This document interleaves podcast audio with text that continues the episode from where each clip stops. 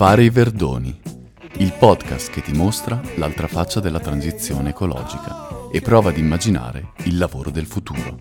Money,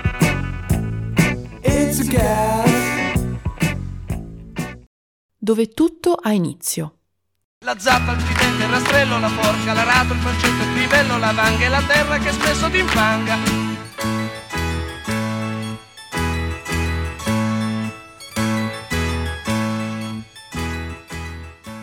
Dove tutto inizio, dicevo.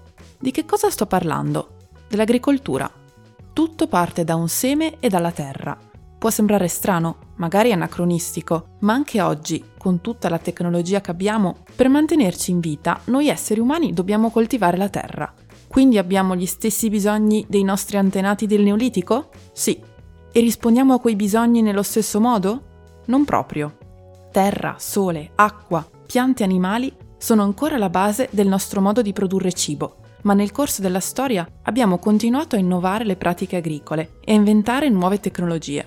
Dai sistemi di irrigazione artificiale messi a punto dagli antichi egizi, alla rotazione triennale delle colture sperimentata nel Medioevo, fino alle attuali tecniche di manipolazione genetica, non ci siamo mai fermati e non possiamo farlo ora.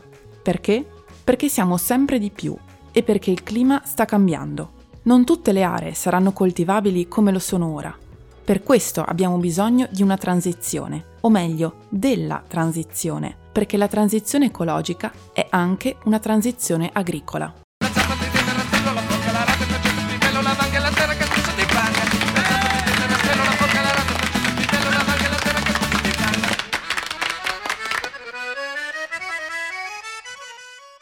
Benvenute e benvenuti alla sesta puntata di Fari Verdoni, il podcast su Green Transition e Green Jobs. Io sono Viola Ducati e questa volta parlo finalmente di agricoltura, la mia passione.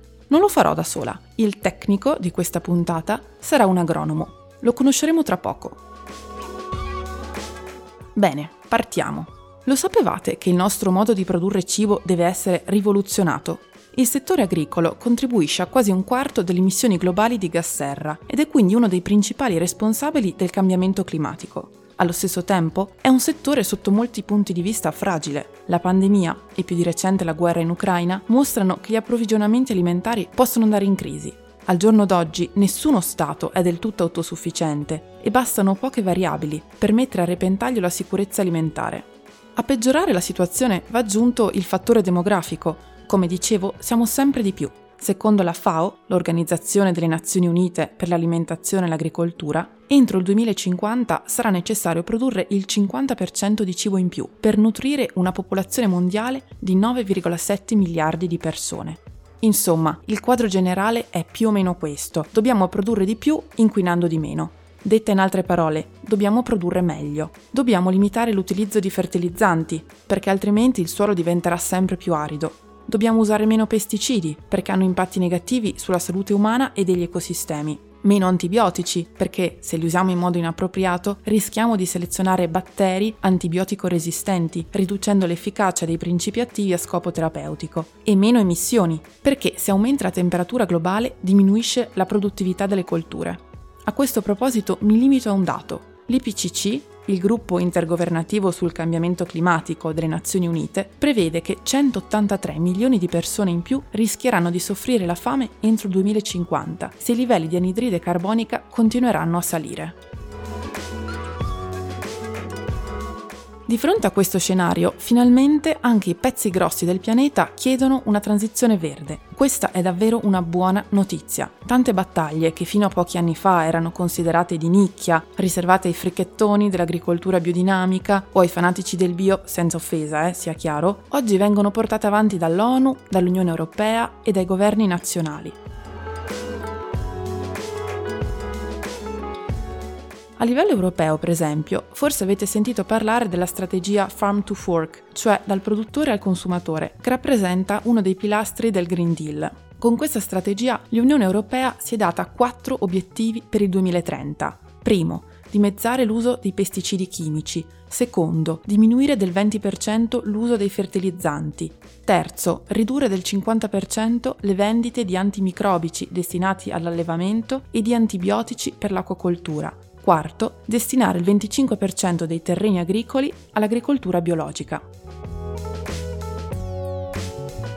Queste sono davvero delle ottime notizie. Stiamo andando nella direzione giusta, ma fermarsi qui sarebbe un po' troppo facile, perché non tutto è verde come sembra. La sostenibilità è una questione complessa.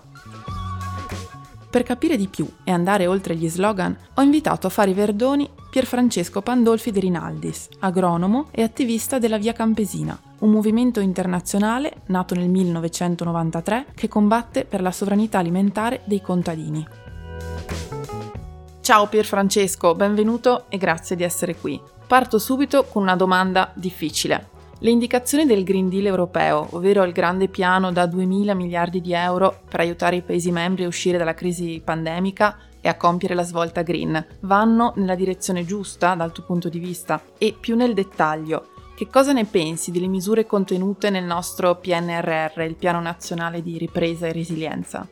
Allora, grazie dell'invito innanzitutto. Bene, direi che dal punto di vista delle politiche europee, ultimamente con il Green Deal si è vista una maggiore attenzione per l'agricoltura e per i sistemi alimentari.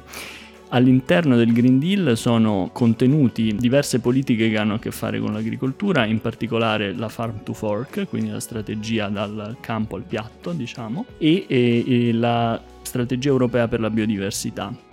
Sono entrambe strategie piuttosto ambiziose. D'altra parte è vero anche che queste strategie hanno più che altro un taglio ambientale, quindi vanno integrate con altre politiche che vadano a prendere in considerazione la parte più sociale e più economica dell'agricoltura e dei sistemi alimentari.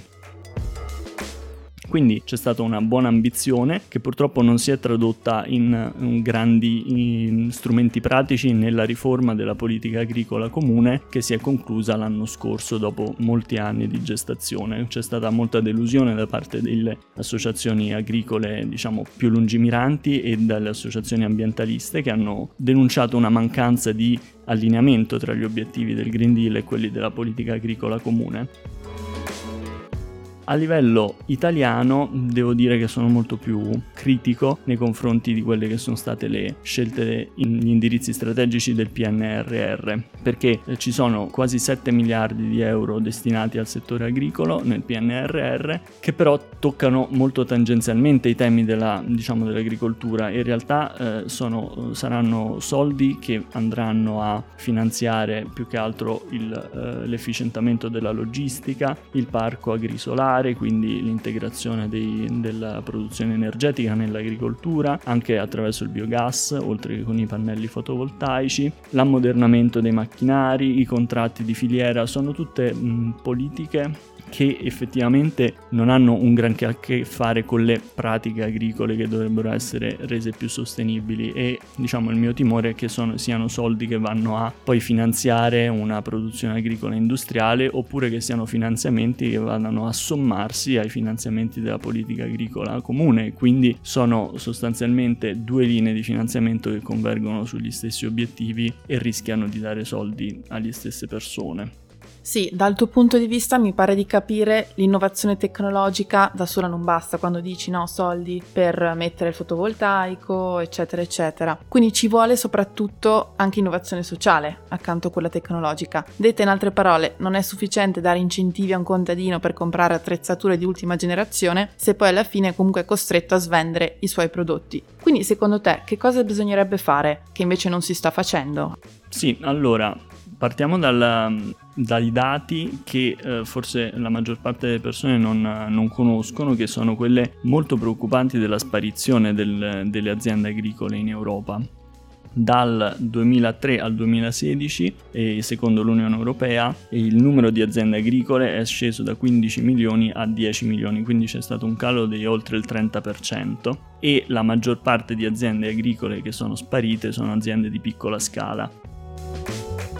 Addirittura proprio in questi giorni sono uscite delle proiezioni del centro di ricerca della, della Commissione europea che dicono che entro il 2040 potrebbe esserci un crollo di ulteriore 6 milioni di aziende agricole, 6 milioni e mezzo quasi, che porterebbero praticamente un calo del numero di aziende eh, del 60, di oltre il 60% rispetto al 2016. Questo mh, è molto preoccupante perché Evidentemente le politiche europee non stanno aiutando la sopravvivenza delle aziende agricole, anzi stanno molto probabilmente ah, finanziando e supportando la concentrazione delle aziende agricole, la concentrazione aziendale, quindi ci sono sempre meno aziende più grandi. Questo è un grave, è un grave errore dal punto di vista degli stessi tecnici della Commissione europea che stanno chiedendo alla parte politica di riuscire a reindirizzare le politiche agricole. Purtroppo questo ancora non è stato fatto e a fronte di una grave situazione di incertezza mh, bisognerebbe cercare anche a livello di politiche locali e nazionali invece di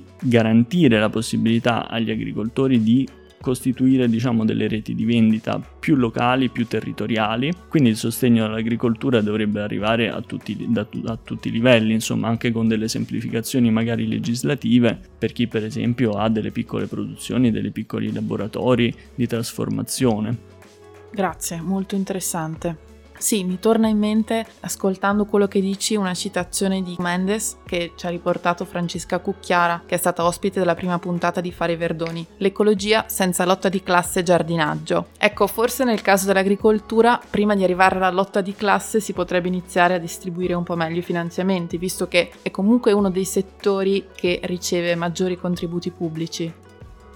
Assolutamente si pensi che mh, oltre il 30% del bilancio dell'Unione Europea è dedicato alla politica agricola comune, più poi tutta una serie di anche interventi l- l- relativi alle politiche di coesione e allo sviluppo rurale. Ovviamente l'Unione Europea ha molto a cuore il fatto che si cerchi di sostenere la produzione agricola, il problema è che eh, negli ultimi anni questo modello è stato orientato verso l'export, verso politiche di competizione diciamo sul, sul, sul mercato internazionale dei prodotti europei e si è un po' lasciato alle spalle quelli che sono appunto la base dell'agricoltura, quindi il tessuto sociale reale fatto di piccole aziende è stato denunciato che eh, oltre l'80% dei fondi europei della PAC arrivino a un 20% dei beneficiari, quindi c'è un, una diseguaglianza enorme e in Italia questa cosa è molto visibile. Diciamo che tutti i grandi gruppi di produzione, i grandi consorsi che si sono organizzati in modo tale da beneficiare il più possibile dei fondi europei, in realtà sono, sono tutte catene di valore che vanno a confluire nella grande distribuzione organizzata. Quindi noi stiamo finanziando diciamo, la parte più competitiva del, della, dell'agroindustria lasciando indietro i piccoli produttori. Questo è abbastanza preoccupante e adesso è stata nell'ultima PAC, come, come dicevo prima, sono stati introdotti nuovi, delle nuove forme di finanziamento che dovrebbero essere maggiormente orientate alla sostenibilità ambientale. Abbiamo visto che però l'escamotage è stato quello un po' di dire finanziamo delle singole pratiche agronomiche invece di dire di finanziare finanziare o di premiare dei modelli agricoli, quindi delle scelte metodologiche su tutta l'agricoltura, finanziando delle piccole pratiche, praticamente anche grandi aziende, allevamenti intensivi eh, possono dire di essere virtuosi e quindi di ricevere i cosiddetti ecoschemi, i fondi degli ecoschemi che sono delle, diciamo, dei finanziamenti verdi derivanti dalla PAC. Torno sul tema dei finanziamenti perché è strettamente legato, anzi forse è proprio la causa, di un'altra grossa questione, quella del cheap food. Nella scorsa puntata ho parlato di microplastiche e mi sono chiesta che cosa ci mettiamo davvero nel piatto, ma anche il cibo che compriamo al supermercato pone parecchie domande. Quali sono le problematiche legate al cibo a basso prezzo?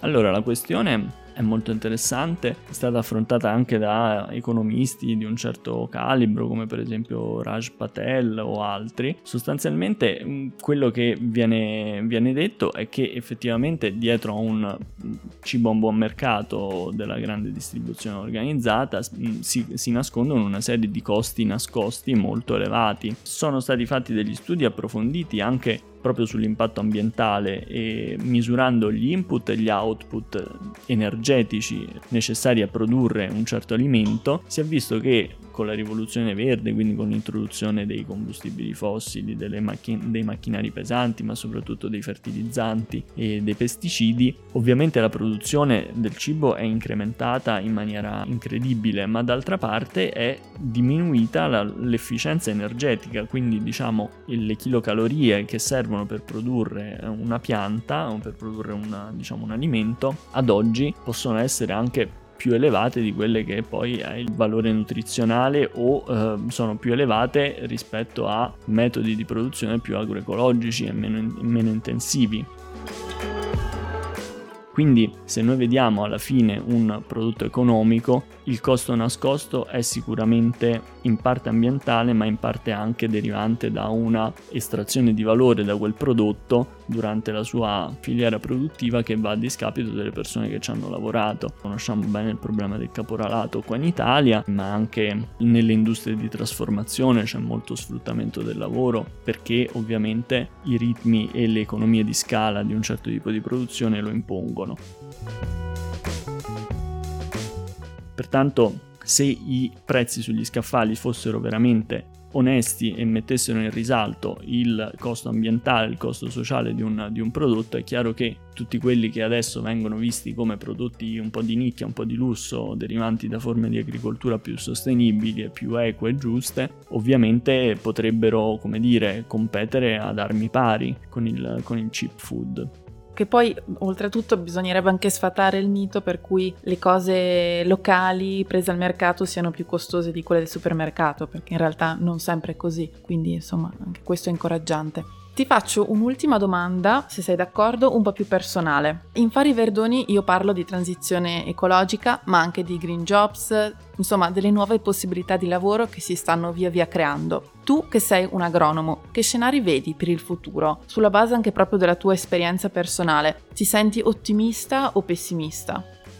Allora, Posso dire che dal punto di vista professionale sono assolutamente certo del fatto che nei prossimi anni, per tutto quello che riguarda l'economia circolare, l'attenzione alla ristorazione degli habitat, alla rigenerazione delle risorse, ci sarà sempre più spazio per mestieri come quelli dell'agronomo, naturalisti, ingegneri ambientali e quant'altro. Credo che sia molto importante avere delle competenze tecniche da mettere veramente a, a servizio della transizione ecologica. D'altra parte però sono anche molto preoccupato del fatto che spesso chi mh, mm, svolge ruoli tecnici eh, non si ponga il problema effettivamente di come magari vengano usate certe tecnologie. Quello che dovrebbe essere più chiaro ecco, a, chi, a chi lavora in campo tecnico è che effettivamente ci si dovrebbe sempre fare delle domande rispetto a, alla finalità e ai benefici reali di, una, di, un'applicazione tecnologica. Se penso per esempio che si inizia a pensare anche di sostituire magari gli insetti impollinatori con dei micro, micro droni, micro robot, ci sono per, diciamo, finanziamenti che vanno in quella direzione e invece di andare a approfondire le cause del declino di certi ambienti e di certi equilibri ecologici in, in agricoltura, forse mi viene in mente che effettivamente non si faccia troppa attenzione a non perdere quello che già abbiamo in qualche modo.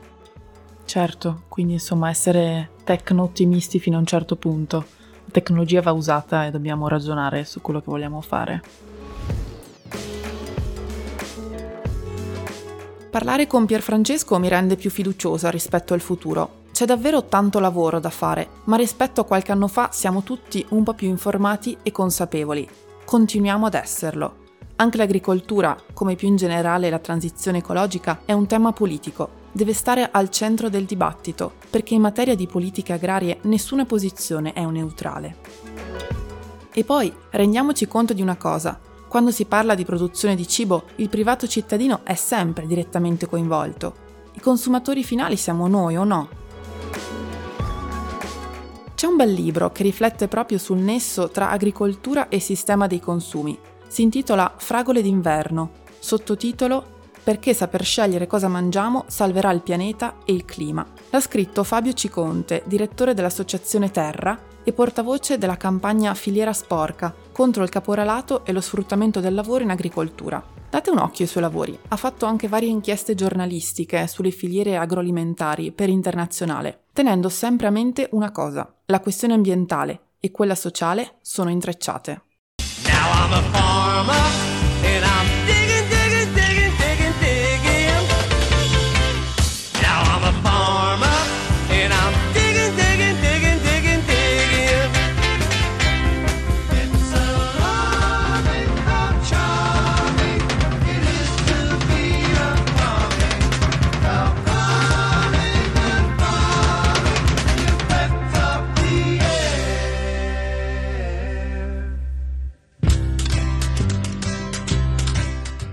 Fari Verdoni va in vacanza. Con il sesto episodio si conclude questo ciclo di podcast su transizione ecologica e green jobs. Trovate tutti gli episodi su www.sambaradio.it e sul profilo Spotify di Fari Verdoni. Fari Verdoni potrebbe mancarvi? Piccolo spoiler. A inizio giugno, in occasione del Festival dell'Economia di Trento, andrà in onda una puntata speciale tutti gli aggiornamenti sul mio profilo Instagram. Ci vediamo al festival!